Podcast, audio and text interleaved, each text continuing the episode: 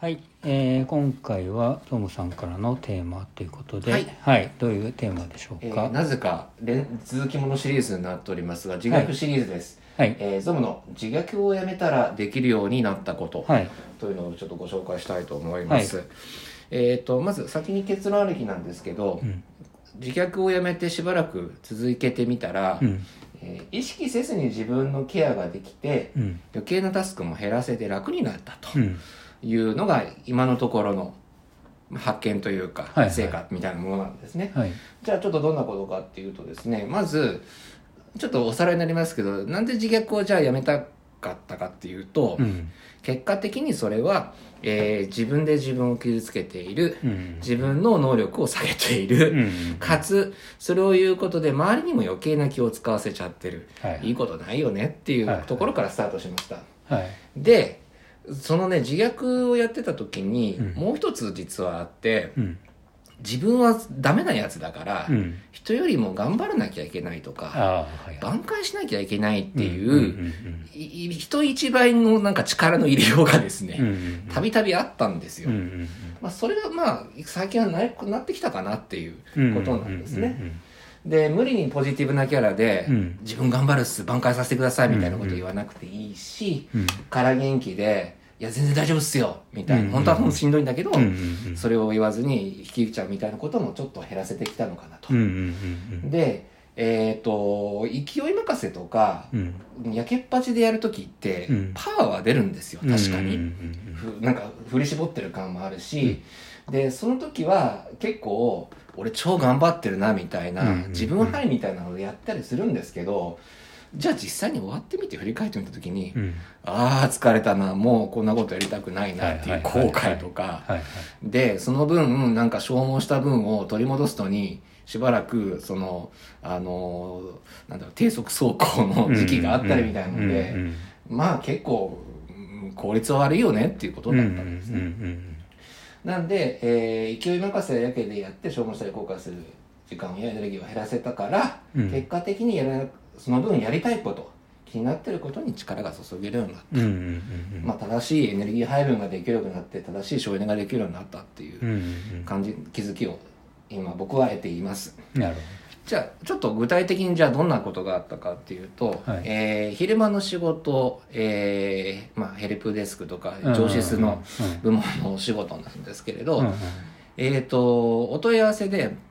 この間パソコン交換してもらったばっかりなんですけど、うんキーボードの入力がどうも複数のキー反応が悪いんですと。はい、はい。で、結構、あの、ひいいとか、ひらがな、ローマ字入力するときに愛のところは絶対使うじゃないですか。うんね、なんで、こことかの反応全然悪いんですって話になって、はいはいで、あのー PC もやっぱり在庫のあるなしがあって、うんうんいきなり新品交換できない時もあったり、うんうん。で特に今なんかだと辞める方新しく入ってる方結構激しかったりする時期だったりするんですよ、うんでしかも修理出したらその交換自体は簡単かもしれないけどそれでも1週間2週間かかっちゃうよねっていうことになったんで、じゃあ余ってる外付けのキーボードあったらちょっとお渡ししますんでっていうことにして、うんうんで僕その日リモートだったんですよ。はいはい家で仕事してたんで、あこれいてちょっと確認してからじゃないと無理だなと思ってて、うん。でうちの上司に「すいませんこういうお問い合わせ来てるんで、うん。あの倉庫の中見ていう切れそうなやつ渡していいですか?」って言って「うんうん行きますんで」って言ったら「うんうんあ待って待って」って、うん。あの返しが来て、うん。あの A さんが確か英語キーボードの外付け使ってて日本語のいらないんですよって言ってて、うん。余ってるみたいだから、うん。その人の渡してあげればいいからだから、あの、もうユーザーさん同士で連絡取り合ってやってもらってって言って、うん。ああ、それでいいんすねっていう話になって、うん。で、一応、あの、関係確認に CC とかでメール入れて、うん。えっ、と、この方のが余ってるそうなので、うん。で、後で B さんが取りに来ますから、その時 A さん渡してあげてくださいっていう感じで、はい。あ、全然いいですよ、OK ですね、はいはい。もうなんなら席に置いてあるんで持ってってくださいみたいはいはない。やり取りだけでうん。終わりました。はいはい要は、そこで時間かけて移動して、体力使って移動していかなくても、まあ、終わったってことなんですね。で、以前だったらやっぱり、いや、自分が行ったんで自分がやるみたいな、ちょっと力の入りようとやってたかもしれないんですけど、まあ、まあ、一番楽な方法で、平和に終われること。で、これは多分、その、自虐をやってた頃の、その、モチベーションとかや、えっ、と、なんだろう自分の力の対する評価が低い時だと、うん。頑張らなきゃの方が先行しちゃってやっぱりその行く自分がやらなきゃになってたんだろうな、うんうんうんいうことがありました。であとプライベートでもあのー企画の言い出しっぺだから、うん。最後までやらなきゃみたいにはいはいはい。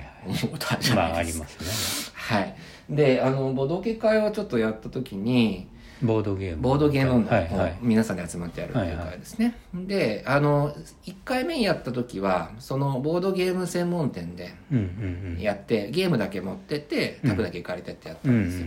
なんだけどあので次はできたらお酒飲みながらやりたいよねみたいはいはいな話になったんで、じゃあまあちょっとそこの店だとできないからまあ場所借ります？みたいなことを言ってたんですね、うんうんうん。でまあ僕そういうのよくやるから、うん。まあできるんだよっていう話をして先に抑えたんですけど、うんうんあまり人数の集まりが良くなくて、うん。うんそうするとなんかそこのお店できるの高くついちゃうしでやっぱり場所借りるってことは片付けとかまあねちょっと手間も増えるじゃうんわけじゃないですか、うんなんでどうし途中で進捗でどうしようって言った時にあの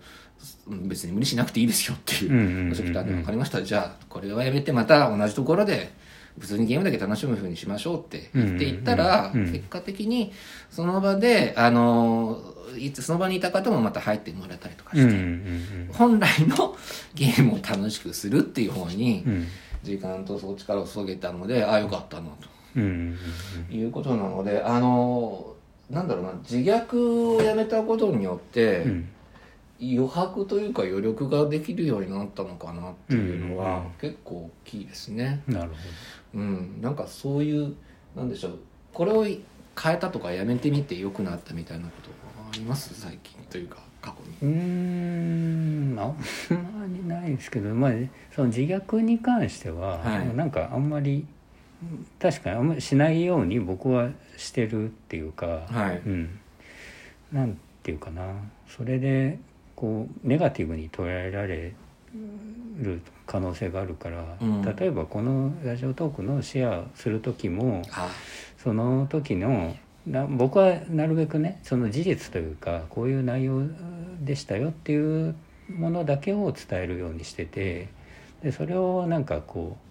こんなんですいませんみたいなそういう書き方しちゃうとそれは誰も聞かないですよねっていう。ね。あ、いいっすねってやつですね。それは、はい、まあはい。あの記事のシェアとかもそうなんですけど、はいこんなこんな記事ですいませんけどもしよかったらじゃなくて、はい。まああの、えーなんだポジティブな方はもちろんいいと思うんですけどね、うんそのこう今回自信作なんでぜひはい。読んでくださいはそっちはまあ全然いいと思うんだけど、はい。こんになんかいまいち自信ないけどよかったらどうぞだとそんなん誰も読まないじゃないはいですか、。はい。こそれは良くないですよねっていう。このシリーズの収録の一番初期にもそうですね。そうそうそうっていうのは僕はなんとなく意識してるかなっていうところですかね。うんでそのえっ、とその何でしたっけ？もうした次の話としては。はい。次の話としては、まあ、そんな感じで割と穏やかに私は過ごせてますっていう、まあ結論なんですけれど、うんうん。あのー僕ね、もう一個、その自虐をやってた時に、5時になってたなって思ったことがあって、うんうんう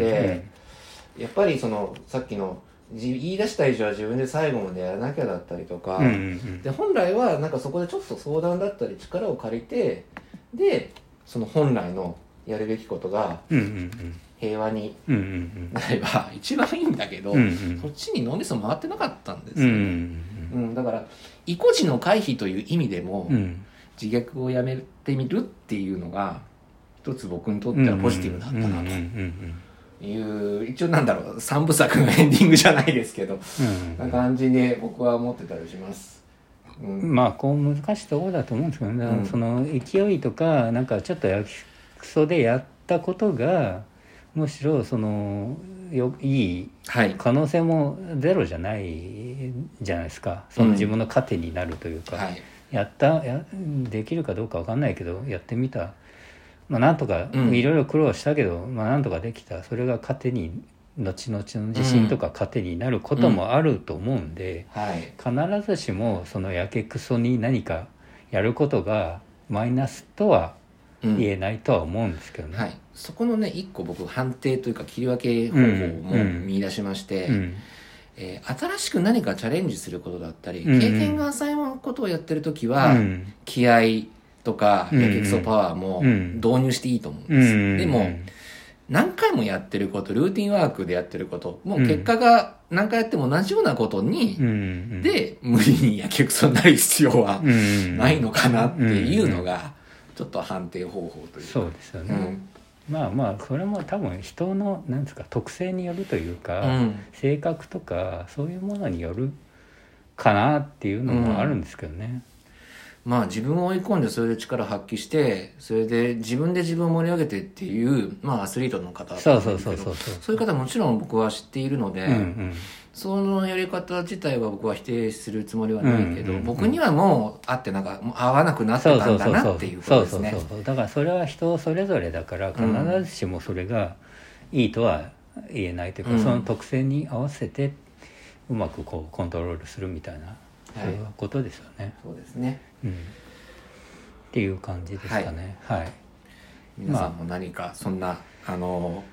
なんだろう踏ん張ったね経験の話とか、まああとなんかちょっと無理しすぎてうん。体を壊すとかそういうこともありますからね、はい。そこはまあまあ無理しないようにというところで、うん。まあなんかまたご意見ご感想こんなことあったよとかありまぜしたら、ひぜひえーお便りあとフォローの方もお願はいします。寄せください。ありがとうございまますす